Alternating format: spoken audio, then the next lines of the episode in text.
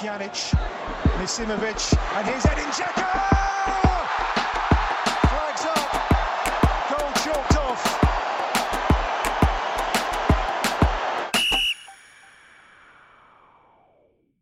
Pozdrav svima i dobrodošli u ko zna koje je po redu izdanja, pa izgubili smo brojku podcasta, Upside podcasta o bosansko-hercegovačkom fudbalu. Večeras ćemo pričati o derbiju kola između Borca i Željezničara koji je upravo završio, malo prije nego što mi ovo počinjemo snimati. Naravno, svim ostalim utakmicama Premier lige i na kraju o reprezentaciji Bosne i Hercegovine, obzirom da nas očekuje te tri utakmice prijateljsko-takmičarskog karaktera koje ne znače baš puno, a mogle bi nešto značiti. Ali u svakom slučaju, večeras se s mojim ime Saša Ibrulja, večeras se sa mnom Ismet Tušić. Aj, večeras nek bude Ventola. Ventole, to.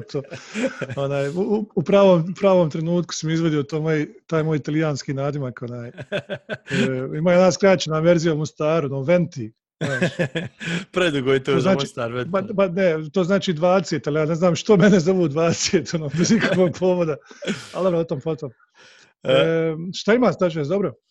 Pa dobro, obzirom da je ponedjeljak, ne znam šta bi ti rekao, korone za sad nema, negativan sam bio na zadnjem tekstu, tako da, više ne znam, nija. Koliko si ti testova odradio? Jedan samo? Dva, ja sam jedan antibodies, ali nema ništa. U svakom slučaju, kašalj ne prestaje, tako da, možda je neka skriva. Nadajmo se da će biti treća sreća. Dobro. Šalim se. Borac, Željo, 4-3. Za trenutak sam zastao dok sam malo razmislio koliko je na kraju golova bilo, ali obzirom kako je počelo, završilo je relativno sporo i relativno čudno. Šta smo gledali, ajde, nakon da nekako probamo sumirati. Prvo šta smo gledali u ti prvi pola sata kad je bilo sve što je bilo? Gledali smo rapsodiju dobrih individualnih poteza i rapsodiju loših individualnih poteza. Neki golovi su definitivno bili greške, odnosno plodovi grešaka pojedinaca, a neki golovi su bili jako, jako fini. Prije svega Željna, oba dva gola.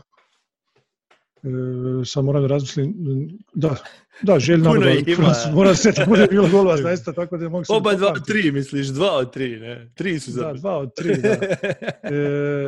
I treći Borčev je bio jako dobar, ali o njemu možemo poslije pričati.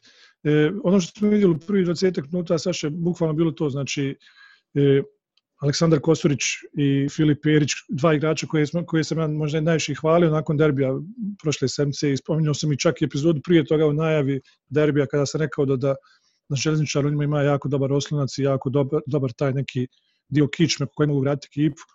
Oni su nažalost bili ti koji su bili njihovi najlošiji adut večeras. Tu prije svega mislim na Kosurića koji je zaista loše reagovao kod prva tri gola Borca i ja sam napisao tamo kad sam pripremao ovo emisiju, pisao sam hat-trick u greškama imao. Moram uskočiti na prvi gol, isto reakcija Jerča po meni. Morala biti puno bolja, ti si golman, ti si taj koji ima pravo da igra rukama i da nosi ispred sebe sve. On to nije uradio, bio je nekakav hoće, neće, tamo, vamo, lijevo, desno i završilo se kako se završilo. Ono što je zanimljivo je da je Željo krenuo bez kapitena Semira Štilića. Kakav je tvoj utisak? Je li Amar nešto tražio, ali Amar Osim nešto tražio kroz taj, mislim, na taktički način, da li je tražio nešto posebno, da li je to bilo neko iznenađenje za Jagodića ili prosto nije u formu? Pa ja mislim da je njena forma odlučila, da jednostavno u ovom trenutku Samir Bekić u boljoj formi od njega, što je i dokazao kada je i danas, a i u prošloj utakmici kada je ušao u derbiju na polovremenu i utakmicu prije toga protiv Radnika bio igrač odluke, tako da mislim zaista neupitno, iako Semir Štilić ima veliki kredit prije svega kod navijača Željezničara, samim tim i vjerovatno kod trenera Osima. Međutim, Saša, ti se vjerovatno sjećaš one situacije kada je Kovačić izvan 16 metara igrao rukom, najslobodan udarac, kada je Štilić poslao visoko iznad gola, da se okrenuo nešto prema klupi, da je gestikulirao, da je bilo, pali su neke teške riječi, ili barem tako nama izgledalo ispred televizije. Tako da možda ima neki konflikt u najavi između Osima i Štilića. ali ne mogu sad tvrditi da je tako. A naravno, teško je, znaš, reći nešto prema nečemu što vidimo na televiziji, ko zna kome je on govoriti.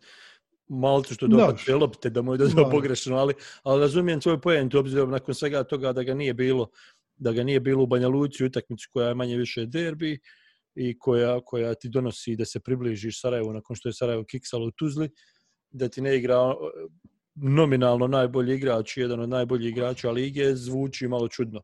E sad, slažem se s tobom da je protiv Sarajeva bio dosta blijed, barem u ofanzivi, tako da možda je stvarno Amar tražio neko rješenje sa Bekrićem da je logičnije u ovom trenutku. Međutim, sad opet to je sve gatanje šta je Amar htio, šta nije htio. Ono što je činjenica je da dakle, Željo je, mislim, primio 6 golova prije ove utakmice ukupno u prvenstvu, sad je primio 4, što zvuči onako, kako se to kaže, bukvalno nerealno, surrealno, nadrealno da primiš ovakvu utakmicu od Borca, koji po meni nije bio ništa specijalno, nije ništa gazio, nije igrao, nije bukvalno sve što su šutnuli u gol ušlo je u gol. Mada, otprilike tako nešto Amar Osim izjavio nakon utakmice, u principu rekao je, kada čuješ rezultat 4, ti zamisliš da je to bila rapsodija neka napadačkog fudbala, da je to nešto frcalo na sve strane, međutim nije stvarno tako bilo i zato kažem, jako puno dobrih individualnih poteza koji su donijeli prevog u ovoj utakmici. Isto tako ne trebamo zanemariti, na primjer, i 2 predivna gola iz, hajde rećemo, kontre i polukontre. Činim se da je to bio Borčev 3. gol i Željezničarov 3. gol iz divne kontre. To su golovi gdje vidiš kako lopta ide tečno prema naprijed, svaki pas ima gdje je zamisao i stiže na pravu adresu, na pravo stopalo, odnosno na pravu nogu, jer on je igraču koji treba da je deprimi ili da je ošta ili da doda. Tako da zaista se imalo šta vidjeti u tim momentima gdje su golovi padali, ali između tih golova nije bilo, kao što kažeš, nije bilo, Bog zna šta puno. Čak što više bilo je perioda, baš utakmica padne na nivo utakmice što smo sinoć gledali u Bijeljini, na primjer, Radnik, Zrinjski, znači sport. Gledali pod navodnicima. Da, kroz maglo. Tako da, slažem se, nije bilo 4-3 utakmice ovako kada gledaš broj šansi i toga svega, ali ono što se vidjelo, što je ušlo u gol, bilo je kvalitetno. Puno ljudi u komentarima govorilo o tome da je to najbolja utakmica do sad i kad ti uzmeš da je za 25 minuta koliko li palo 4 gola, onda da je Borac opet poveo, ne znam, nije u 30 nekoj minuti i da je Željo izjednačio odmah na početku nastavka. To sve što ti kažeš zvuči i što Amar Osim kaže, zvuči jako, jako, jako dobro. Međutim, ima ona starinska da je u fudbalu dobra utakmica, odnosno idealna utakmica, ona koja završi 0-0. Jer tada funkcioniše sve. Utakmica koja je, u principu, ne znaš koju bi riječ pravu upotrijebio da opišeš ovu utakmicu, a da je malo ljepša od divlja utakmica. Znači, već nakon 10 minuta imaš osjećaj da se sve raspalo, sve te nekakve ideje, sve te neke taktičke nadmudrivanje, i onda da se bukvalno, što neko napisa, digo gard i hajde da vidimo sad ko će koga nabiti. I tako nekako je išlo, bukvalno, ja ne znam, mislim da je bilo 2 obrane da je imao Pavlović, 1 obranu da je imao Erić, onda imaš situaciju gdje je ukupno bilo, ako sam ja dobro vidio podatak na areni, opet neki 45 ili 50 minuta aktivne igre. Nije ni 50, ja mislim. Nije ni 50, znači što nije ni blizu nekog dobrog rezultata kad gledaš taj statistički podatak, tako da mislim da, ok, super da smo imali jednu ovakvu utakmicu, ali sad nešto da budeš oduševljen kako su odigrali jedni i drugi, nisam baš siguran. Prije to što ti kažeš, puno individualnih grešaka je odlučilo da izgleda ovako.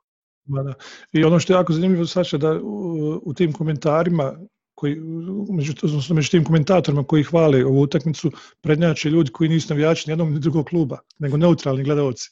I naravno, ovako kad gledaš iz neutralnog ugla ovakvu utakmicu, naravno da uživaš, jer puno golova dešava se, da treba pocijeniti to da je Željezničar stizao rezultat 3 puta za redom. I da su imali 3-3 i da je moglo su krenuti na drugu stranu, isto tako da Za neutralca, odlična utakmica ovako za ponedjeljak navečer, sada je u reprezentativnu pauzu. To je ona razlika između dobre utakmice i zabavne utakmice. Ovo je baš bila zabavna utakmica, dakle da se zavališ i vrtiš i gledaš i da nemaš potrebu da tražiš nešto drugo. Za razliku od nekih drugih utakmica ove sedmice, ali dobro. O tome ćemo pričati u drugom dijelu. Dakle, da zaključimo, Borac je savladao Željezničar rezultatom 4-3 u derbiju kola, pa je Željo ostao na minus, odnosno nije ostao na minus, sad je na minus 5, je li tako? No. Dok se Borac približio na 27 bodova, dakle Sarajevo ima 34, Željezničar 29, Borac 27 i tako dalje, a ostalim utakmicama prići ćemo u drugom dijelu emisije.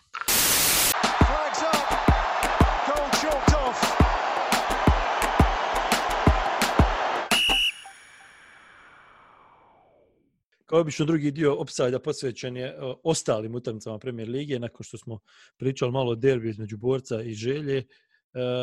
Sarajevo i Tuzla su, jel tako, otvorili, odnosno nisu oni otvorili, oni su otvorili nedjelju, da. Na Tušnju i završili. Mi radni ljudi, jedan sat podne nazivamo poslipodne. Dobro, ovo futbalski meč, znaš, futbalski maltene jutro u ta doba kad gre. Dobro, 0-0. Ništa.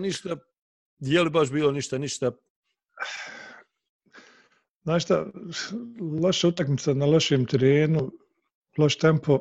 Jedino što bi ja izdvojio da je valjalo, to je bio borbeni duh obe ekipe. Stvarno bilo je puno borbe, bilo je puno žara u duelima.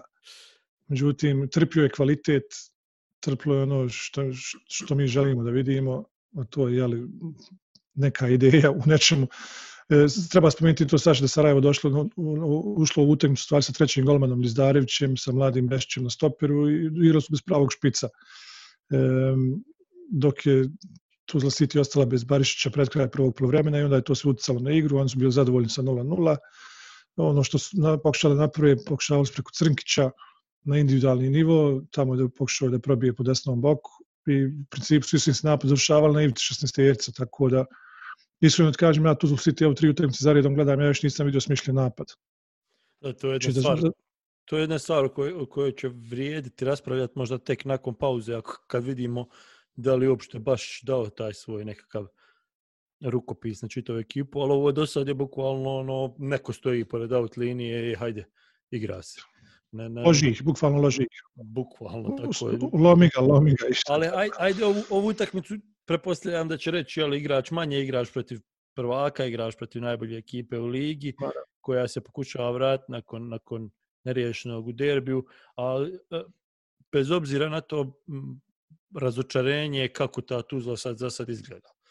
Ne izgleda. To je ono što smo pričali, nisi ništa dobio sa odlaskom Nalića. Mogu si ostaviti Nalića i sumnjam da bi igrali šta lošije. To je ta priča o promjeni trenera koja je ono kozmetička i koja ne znači ništa ako ti ne napravi promjenu, a u njih nije napravio. Ali, pardon, da se malo okrenemo Sarajevu, dvije utakmice bez pobjede, glupo je reći da su u krizi obzirom da još uvijek nemaju poraza i obzirom da su još uvijek prvi i da su povećali u stvari prednost na vrhu tabele, tako da glupo bi bilo zaključiti da su u krizi, ali nekako možda to upravo govori, obzirom da dosta ljudi u komentarima govorilo da jeste to nekakav početak ili dio nekakve krize, možda to dosta govori o činjenici šta očekujemo od ovoga Sarajeva u ovom trenutku. Očekujemo da gazi, da igra vrhunski futbal, da razbija svakoga, ali to baš ne ide tako, nikome. Ma ne ide, Saša, naravno ne ide. To da li je ovo kriza ili ne, oni koji su nam prije dva kola pisali da je liga u principu gotova i da Sarajevo je prvak, on će to sigurno nazvati krizom. Međutim, sa mene realno to nije nikakva kriza, nego normalan slijed događaja. Ti imaš umor, imaš povredu Ahmetovića, imaš bolest, evo sad i COVID-19 ušao u trupu, nažalost, zato nije bilo ni Kovačevića, ni Šerbečića između ostalih i još neki igrači su, prema onome što sam danas stigao pročitati, isto bili pozitivni za njim testu.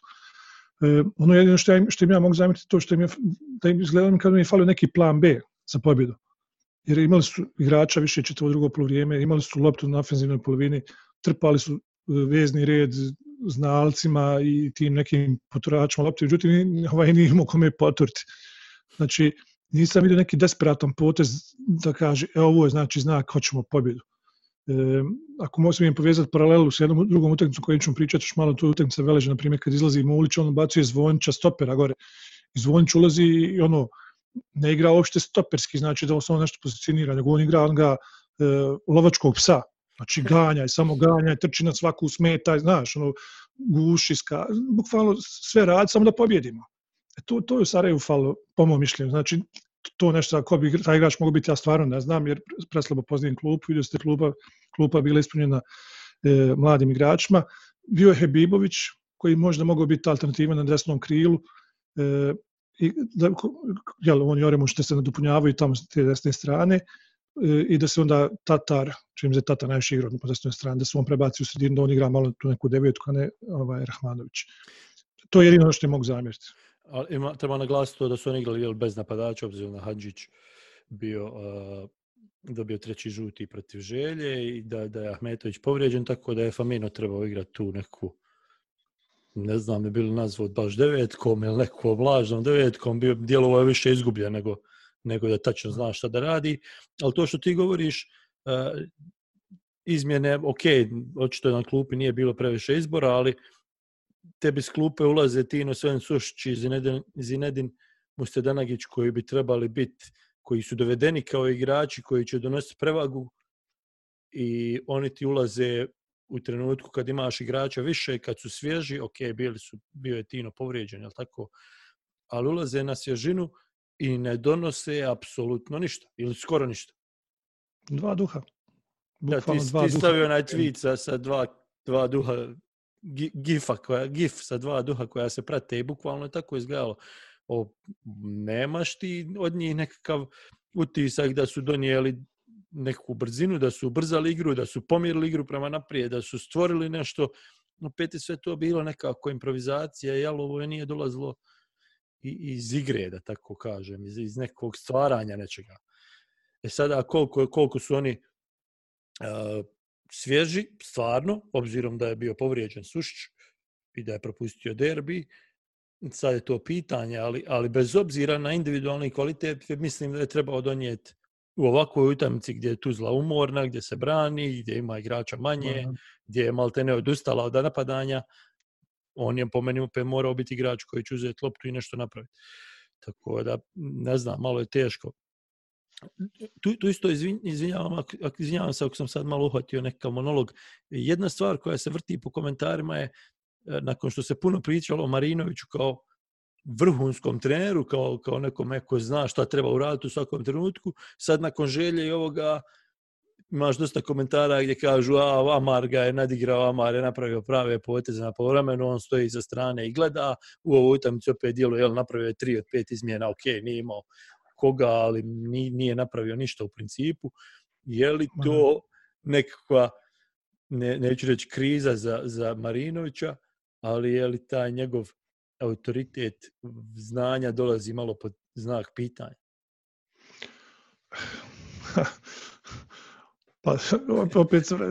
Opet vraćamo ono da nisu izgubili. Opet ono pitam da li je ovo kriza, samo drugim riječima. Pa vidi, Saša, ko želi da vidi krizu, on će vidjeti. Ali trebaš biti uslovničeno, neću reći uslovničeno, nego bit ću politički korektan ovaj put reći, moraš biti fudbalski nepismen, da bi to vidio, ne kažem, moraš biti glup. Pa da tvrdiš tako. To si politički korektan bio. Prosto je bio politički korektan, bio ja. A ne, pa gledajte, vodiš ligu nakon 14 kola sa 5 bodova prednosti nad Željezničarom, 7 nad Borcem, 10 nad Zrinjskim, ne znam koji je, Zrinjski četvrti, ti imaš tabelu tu negdje, nije bitno. Znači, stvorio se sebi fin preduslov, dođeš sad na ovo novembarsku pauzu, ono što se kaže, čiste glave, znači da napuniš baterije fizički i psihički, da se pripremiš za završni koliko je još ostalo, 3-4 kola do pauze. I ti sada izmišljaš krizu. Zašto kriza? Zašto se odigrao 2 utakmice neriješeno? Proti koga je sve igra nešeno? Proti Željezničara, koji je tvoj direktni konkurent. Jeste bio Osim bolji u prvom problemenu i jeste ljudi ste stigli u drugom problemenu. Što je sasvim logično kad su dvije ekipe u PDK. Jer ne možem niko tvrdi da je Sarajevo Celtic, a da je Željo Hamilton. Ili Hibernia. Razumiješ? Znači, to je tu negdje. Apsolutno se stvarno. Ovo sada na tučno što je bilo. Loš teren, ekipa koja je ostala s igračem manje, koja ne mora napada, znači automatski ne mora dići zadnju liniju. U nekim trenucima je zadnja linija se sastojala od 7 igrača. Ili se sam bekova jedno vrijeme. I što, njima je taj bod bio premija u situaciju u kojoj su se našli. I hajde ti sad tu pobijeti, ne možeš, lopta ne ide brzo, pas od 20 metara, sa tačke A na tačku B dok dođe, odskuči do kuka čovjeku. Razumiješ, šarkašku loptu da vodiš. Apsolutno. Tako da, i to nije zahvalno ako ganjaš rezultat. Pa sjećaj se da smo i na Bilnom polju onda protiv takvog Portugala igrali 0-0.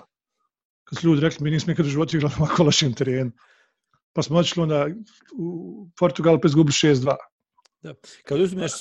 Kad uzmeš sve faktore, apsolutno se slažem s tobom, i umor i taj nekakav psihološki pad nakon derbija, ako ćeš uzmeš činjenicu da imaju problema sa COVID-om, znači to je došlo u zadnji trenutak, možda su oni pripremali za nešto drugo, ja, što je logično. Tako da puno je ti faktora, a na kraju Sarajevo nije ni izgubilo, Sarajevo je poraženo, Sarajevo je napravilo još jedan bod razlike u odnosu na najbližeg pratioca, tako da ne vidim apsolutno ništa zbog čega bi to što sam ja malo prije pitao, autoritet znanja Marinovića bio doveden u pitanje, ili da bismo uopšte, mislim, pričamo o krizi zato što je to nešto što se nameće, nekakva priča, ali u principu sam izmišljam svi zajedno tu temu, jer ne možeš nazvati, kao što sam rekao na početku, ne možeš nazvati krizu nešto što se dešava nakon 14 kola da ti imaš 0 poraza, evo, bit će sad godina dana, ako ovako nastave, evo, koliko će još 2 utakmice igrati do tada. Tako da, mislim da apsolutno nema mjesta u nekoj priči o nekakvoj krizi ili nekom individualno, možda bi se moglo pričati da su neki pali u formi, tipa Benjamin Tatar, da znam, tipa ovaj, tipa onaj, da ne doprinosi individualno, kao što sam malo prije rekao, Tino Svensušić koliko smo očekivali, Mostedanagić koliko smo očekivali, da Jukić možda koliko smo očekivali, ovaj, onaj, lijevi, desni, da sad ne nabrajam svi 20 igrača, analiziraš, kad tako analiziraš, normalno da ima nedostataka i to je ono što smo govorili i kad su pobjeđivali, govorili smo fali ovo, fali ono, i to je jednostavno tako, prvenstvo nije gotovo, puno ima da se igra i dalje po meni Sarajevo apsolutno u najboljoj situaciji, što u ostalom i tabela govori. Dobro, da se mi okrenemo ostatku utakmica. Hoćemo prvo proletiti ovo što je bilo u subotu, obzirom da je bilo najviše davno, što bi se reklo. Ja, dobro, kad se konače davno, što razmišljam šta je bilo u subotu. Mladost, Sloboda, Tuzla i Olimpik Krupa, jel?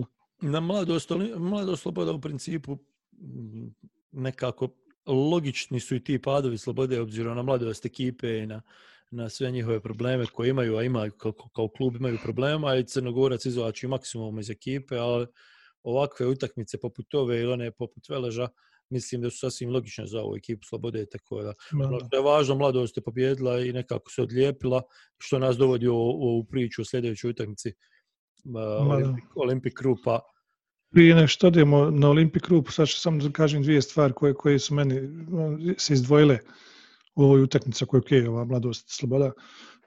Prva je naravno Nedim Hadžić, što je bio ponovo strijelac, jer ja ne znam, ja navijam za te mlade naše igrače i srce bude puno kad vidim dječaka od 21 godina da igra onako bez imalo respekta i da se bori za ekipu i na kraju krajeva i da zabija golove. A druga stvar je Nemanja Miljanović koji je po mom mišljenju, znači po mom jako skromnom znanju i mišljenju, možda i najbolji mogući trener za mlade igrače koje Mladost ima i ja se najiskrenije nadam da ćemo ga vidjeti nekada, nekoj skorijoj ili daljnjoj budućnosti, nije bitno, na mjestu selektora, barem u 21 selekcije. Oto potom, ako bude pogodan. Pa pogodan je. Zavisi ko bude selektorovi i oni. Nemanje je pogodan za u 21. Znači, gledati istorijski. Ne znam, Boga mi, kako će to rasplesa novim predsjednikom, ali dobro. Neko je, odnosno Dino Dedić je pitao da li koliko se može promijeniti u borbi za opstanak, je li realno da će Olimpik i Krupa uspjeti do kraja biti u igri. Ova pobjeda Mladosti ih je odlijepila na 16 bodova, Radnik ima 11, a Krupa i Olimpik su odigrali tih 1-1 po dva penala, odnosno po jedan penal, dva penala ukupne utakmici za 8 i 7 bodova. Dakle, već je to nekakva, ne bih rekao osjetna, ali u ovakvoj ligi i s obzirom na ekipe kako imaju, poprilično dobra razlika za Mladost, pogotovo je i donekle za Radnik. Ima li uopšte šanse da gledamo tu borbu za opstanak? Znaš kako, Saša, u ovoj ligi je sve moguće. Ti imaš Krupu na predzadnjem mjestu sa 7 postignutih golova i sa 8 bodova. A imaš Mladost sa primljenih 31 i sa 16 osvojenih bodova. To su te mlade ekipe koje nemaju tu rutinu, koje imaju oscilaciju u igri, kao što ti malo prije spomenuo Slobodu, iz taj stvari sa Mladosti, i sa Krupom, i sa Olimpikom u neku ruku.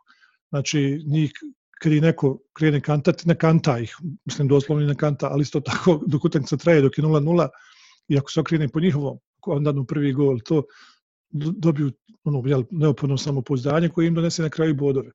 Tako da ne bi ja to još ništa otpisivo i sigurno mislim da ni Radniku nije sve jedno, jer oni imaju samo 3 boda više od Krupe, ili tako? 4. Ne, da ništa 11. 3 boda više. Ali ono što je važno isto reći da Krupa još uvijek nema trenera i da dosta znači koga će i kako će taj čovjek postaviti se prema ovoj situaciji, ali složio bi se s tobom i ako moram nekako uzeti izabrat ko je bliži borbi za opstanak, iako ih dijeli jedan bod samo između Krupe i Olimpika, mislim da Krupa djeluje malo ozbiljnije nego Olimpiku u ovom trenutku, iako eto, završili su 1-1 i dosta loša utakmica, barem prema onim highlightsima koje smo vidjeli. Bukvalno, ne znam, su bile 3 šanse. Highlights na Arena Sport, priča za sebe. Dobro, hoćemo li onda preći na nedjelju opet Radnik, Zrinjski, dakle, Radnik je ostao na 11 bodova, što ti reći 3 boda prednosti odnosu na Krupu. Šta smo tu vidjeli, ako smo išta vidjeli? Znamo da nismo išta vidjeli. Izvini što te prekidam, ali moram da nađem to. Aldin Merdić je pitao, ima li neko pravilo vezano za vremensku nepriliku zvanu magla, odnosno ima li neka određena mjera vidljivosti koja određuje da li se igra utakmica ili ne? Prema pravilima koja se mogu naći na stranicama Fudbalskog saveza Bosne i Hercegovine, trebalo bi da se mora vidjeti gol, odnosno oba gola sa centra. Sad, koliko je to bilo, iskreno ne znam. Možda je na početku utakmice i bilo tako, ali kako je utakmica odmicala i kako je vrijeme prolazilo do duše, bilo je ti prekida puno televizijskog prenosa, očito je Arena imala problem sa nečim, ali u svakom slučaju taj završnica, odnosno ti neki zadnji pola sata, nisam baš siguran da se išta vidjelo na 2 metra, a ne na 45 metara daljine. Ja sam nikad oba počeo pratiti tekstualni prijenos sportsportačka i vidio sam da je prvi šut u gol, gdje golman mora da reaguje, došao nakon sata na igre. U principu, Zrinjski imao nekoliko šansi, ali sve to je išlo daleko od gola i sve je to bilo iz nekakve daljine i nekako silom. Opet ću govoriti što sam govorio u zadnja 2 podcasta i možda ćeš me ružiti, ali dalje meni to ne izgleda kao ekipa koja se bori za titulu. Evo sad su vezali koliko, 3 pobjede, je li tako? 4 pobjede, što ne znam nije. A u svakom slučaju i dalje meni to ne djeluje... Znaš što mene liče, Saša? Ličim na švedski Ajk. Znaš, Ajk je bio prvak Švedske sa 26 utakmice, imali su gol razliku 25-12. Znači imali su ispod gola po utakmici. Na tom Zrinjski liči. Ova utakmica, ovo prvo vrijeme što smo gledali, i ovo malo u drugom, činilo se kao da Zrinjski neće da napada, a Radnik bez uvrede, ali kao da ne zna kako da napada. Razumiješ? Tako da čekali smo baš te šanse da se nešto desiti i ja sam stvarno mislio će otak završiti 0-0, bio sam čak i ubijeđen. Ali eto, bodovi su tu. I Zrinjski ti opet tu u nekom nadohvat ruke. Da, Zrinjski je došao u suštini na 25 bodova, na 2 boda od borca, na 4 boda od želje i bukvalno se uključio u borbu za vrh.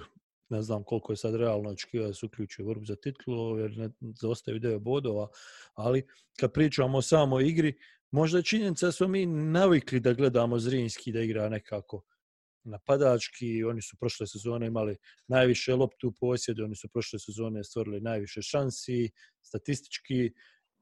Ove godine, odnosno ove zadnje 3-4 utakmice, to ne izgleda tako i bukvalno zabijaju sve što stvore, što je konkretno tako. Da ne znam, vidjet ćemo XG kako malo izgleda, nismo odavno, to ćemo odraditi u ovoj pauzi. Malo ćemo pričati o statistike Premier lige kad sve utakmice budu obrađene. Da se mi okrenemo utakmici Velež Široki, koja je igrana također u nedjelju i u kojoj je Velež slavio sa 2-1. Dosta zanimljiva utakmica.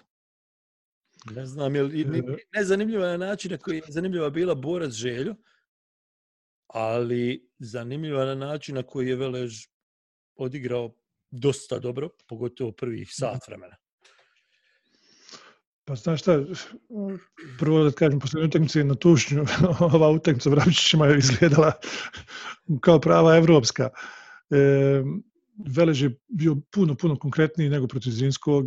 Stekao sam dojam da sve ono što smo mi pričali u prošloj epizodi nije valjalo, da su sada pokušali i da je funkcionisalo puno bolje. Posjed i dalje je bio velik, međutim, puno bolje kretanje u napadu bilo, puno više igrača učestvovalo, visoko postavljeni lijevi i desni bek, i što je najbitnije, Saša završnica napada je bila tu. Znači, izvršavali svoje napade. A najbolji način da izbjegneš kontranapad je da završiš svoj napad. Znači, da uputiš udarac ka golu protivnika, da bi on morao početi s početka, da bi ti čekao postavljen. I Velež u tome uspijevao, i čak što više je bilo nekih udaraca koji su možda bili malo i nerezonski, ali kad se sve saberi s obzirom na protivnika koji je jako opasan, baš iz te tranzicije, skroz ispravno. I to je bilo jako dobro, ali bila je jako dobra reakcija po izgubljenoj lopti.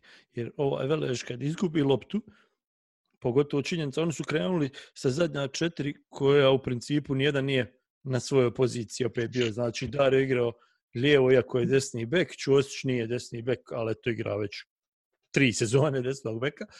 I onda imaš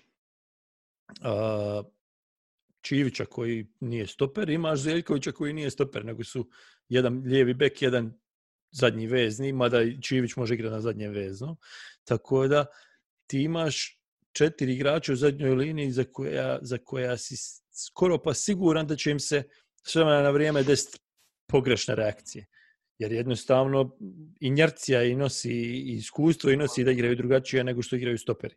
I onda je jako važno za ovaj Velež bilo da zadrži loptu, da, što si ti rekao, završi napad, jer je bolje da ta lopta završi u gol autu i da je degažira, zamislić, minut, nego da ovi krenu.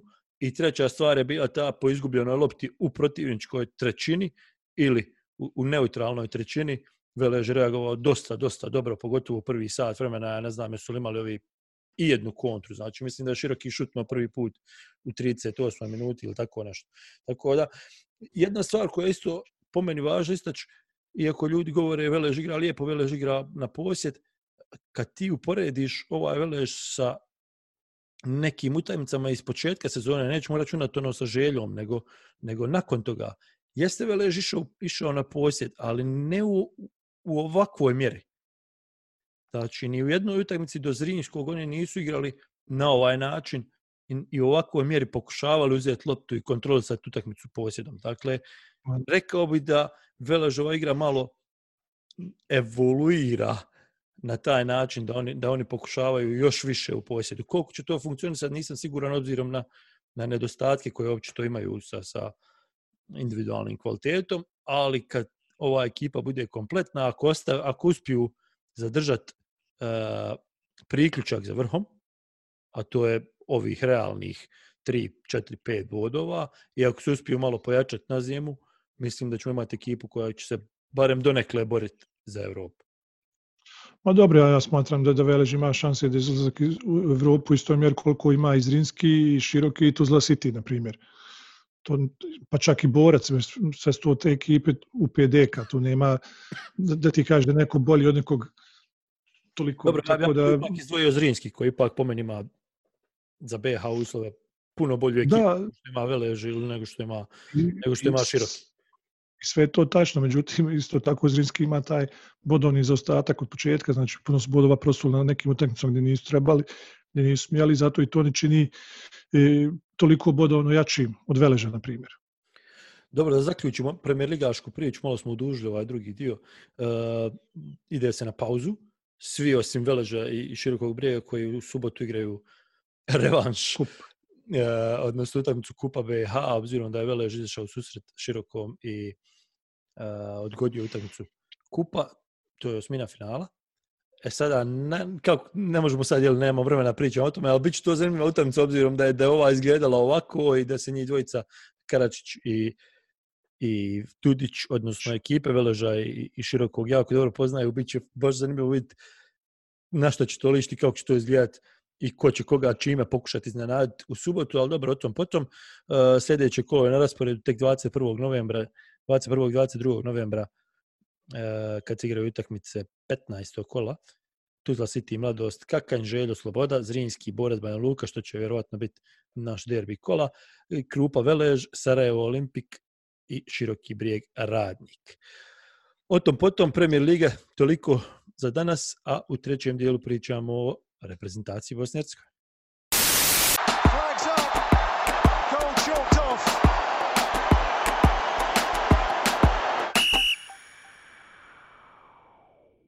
Treći dio i priču o reprezentaciji Bosne i Hercegovine počinjemo naravno najaktuelnijem vijesti, barem u ovom trenutku kad mi snimamo ovo, a to je da se na pripremama neće pojaviti Anel Ahmet Hođić. Šta znamo o tome? Znamo ono što smo pročitali na silnim portalima i ono što se priča i piše. U principu niko ništa ne zna. Znaš šta, Saša, nasmio sam se kada si rekao ono što se piše, jer jako se puno piše i piše se iz svih oruđa i lijevom desnom rukom da se piše. Prednjači, nažalost, otac mladog Anela Ahmet Hođića, koji ima očigledno neki beef sa njegovim agentom i tu je situacija jako gadna. Jako mi je žao Anela što se našao u toj situaciji. Ono što me raduje u tome samo je to što se Anel ogradio od izjave svoga oca, koja je bila krajnje neumjerena i neozbiljna jer je otišla u socijalne medije. Međutim, ono što se poslije desilo, Saša, isto tako razočaravajuće, to je da Anel se neće pojaviti na ovom iskupljanju i navodno nikoga nije obavijestio o svom nedolasku. Sve do malo prije kada je putem Instagrama objavio da neće doći zato što je kapiten Malmea juče bio pozitivan na koronatestu i svi igrači moraju u karantin. Tako da pokupio je to da putem socijalnih medija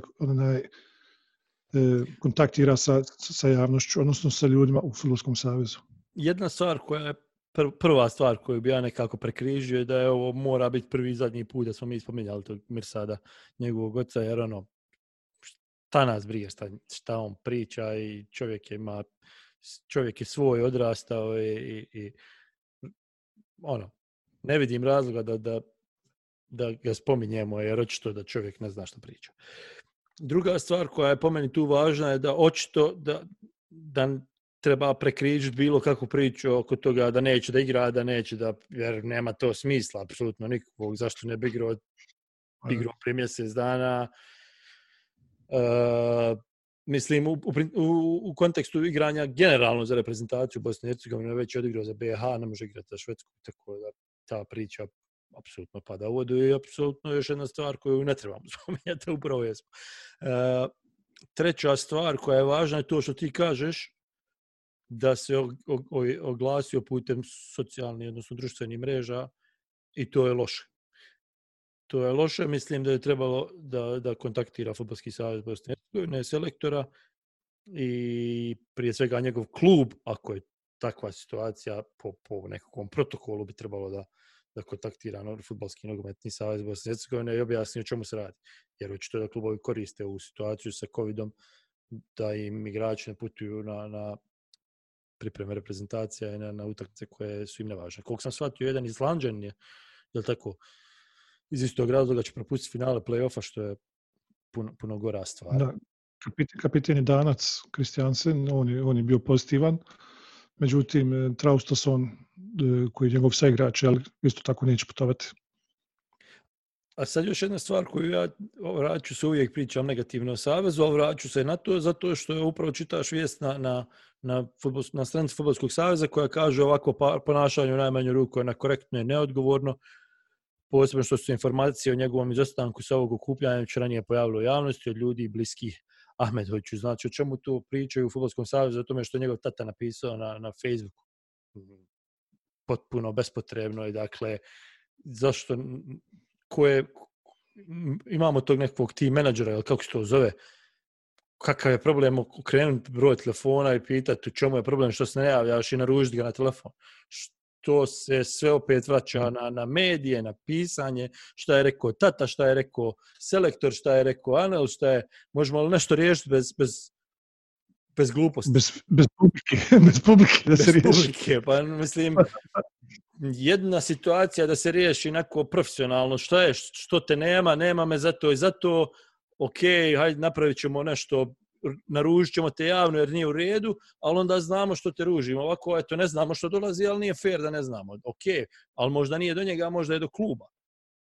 Možda nije do kluba, možda je do njega, ali dajte da jednom uđemo bez uključivanja tate, mame, tetke, strine i komšija u rješavanje problema, tako da, ne znam, tipični problem reprezentacije Bosne i Hercegovine, je li došao, nije došao, bilo je ovoga od, ne znam. Seada Kapetanovića i Hujdurovića. Oj, Sead Kapetanovića. Znači, u najgori mogući trenutak je čovjek otišao po njegovu karijeru, mislim, reprezentativnu karijeru, da su izgubili 5-0, niko te ništa ne bi bio igrao bi za sljedećeg selektora, ali nakon ovoga, ali dobro, toga se mlađi ne sjećaju. Generalno imamo problema. Googlajte, Sead Kapetanović napustio reprezentaciju. Generalno imamo problem sa COVID-19, očigledno. To već što sam rekao, da klubovi ne žele da puštaju igrače, ali nemamo Edina Dzeke koji je kapiten, nemamo Aydina Turkeša, tako, koji je... Aldina Turkeša, pardon, koji je pozitivan i Hadžahmetović je povrijeđen, što smo znali, jel, kad je spisak objavljen. Većina nas je znala da neće doći, ali hajde, dobro. Dakle, selektor je zvao konačno da se više ta priča završi. Još jedna priča sa tetkama, strinama i znam ja što njega ne zove, ima jedna priča. Priča će ti to, samo priča o meni jedan. Čućeš ti. Demirović je dakle na spisku. Pomozi mi, ko je još dodan? Dodan je Marko Mihojević i... Taram. Misteriozan, ja nije misteriozan, nego smo mi zaboravili prosto. Neopetna šutnja je nastala.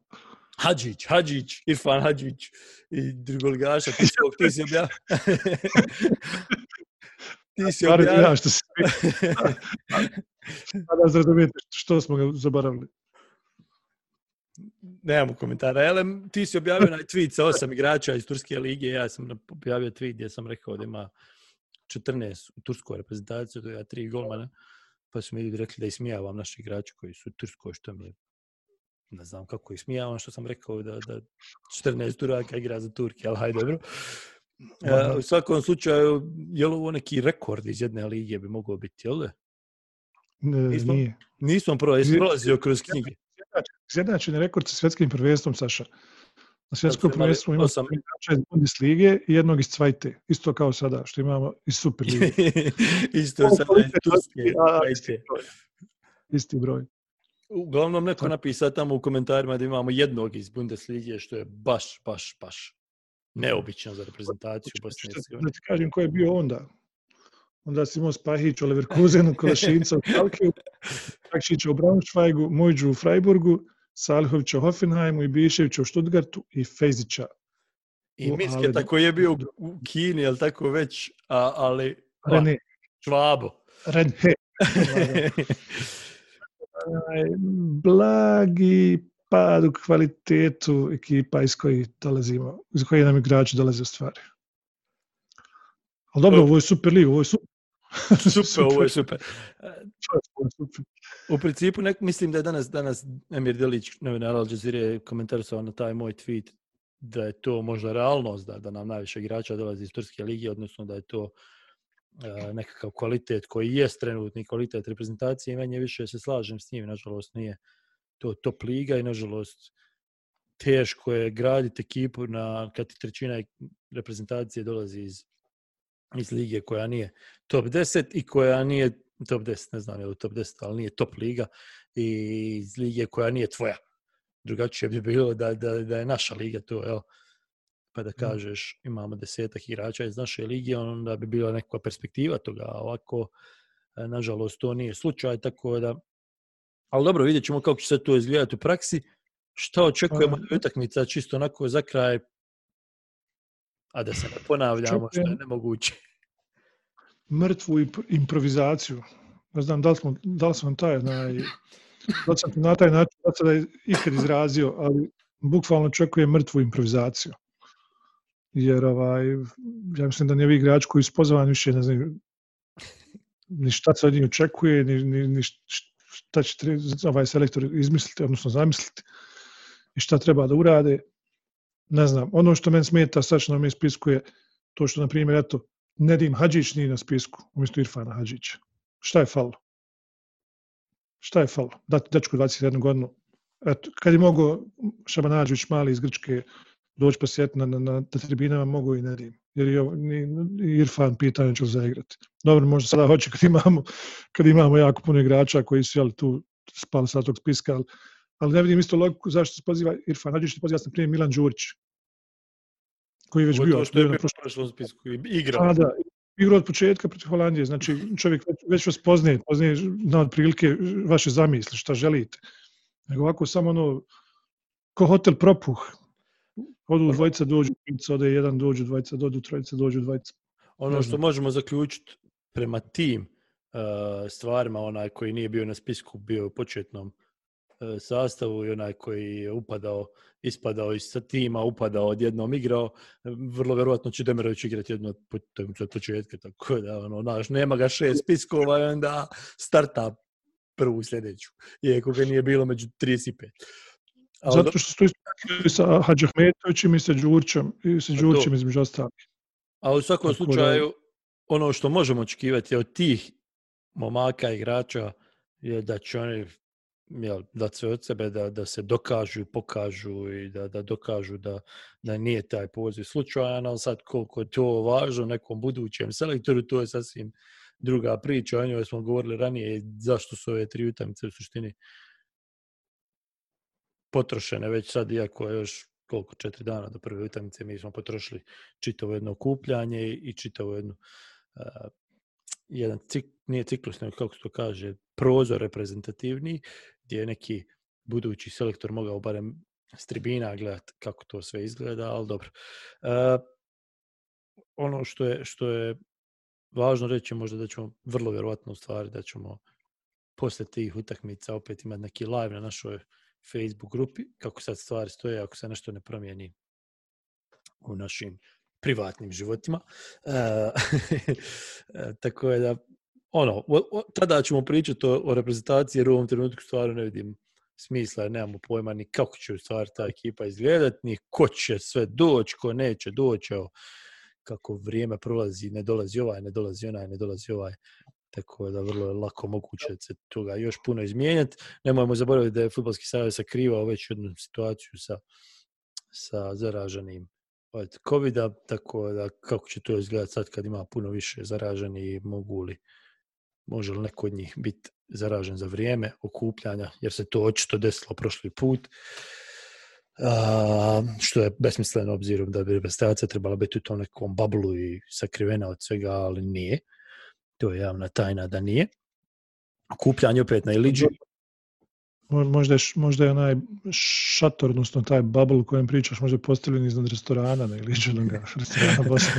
Znaš, ima ona situacija, ne može, možda sam to već govorio, ima situacija, ne možeš se prijaviti, ne možeš raditi intervju, ne možeš raditi 1 na 1, ne mogu novinari blizu, nema preskonferencije, šta ja znam, nema ovog, nema onog, vraćaju se kamermani sa preskonferencija i onda imaš situaciju, uzmeš Facebook i tamo lik prolazi s biciklom i slika se sa selektorom koji ima 71 godinu i u ugroženoj kategoriji, onaj se slika sa kapitenom, onaj se slika sa ali nemoj, možda na mikrofonima ima posebna vrsta COVID-a, tako da. Uglavnom, sve je moguće u ovih narednih 4 dana. U svakom slučaju blizni, jer ti su uvijek negativan, tako da... ne bi sigurno. Dobro. Ništa, u četvrtak se onda čujemo, odnosno slušamo za one koji su članovi grupe, oni koji nisu, tražite, kako to kaže, pristup. Do sad niko nije odbijen, odnosno jedna je osoba odbijena, a ostavit ćemo je misteriozno. To je prilike to. Slušajte nas na svim podcast platformama ako volite audio izdanje podcasta Opside, ako volite video, onda smo na YouTube-u i ovaj svaki sljedeći put. Reprezentacija.ba koji obično prenosi svaki podcast na svom websiteu.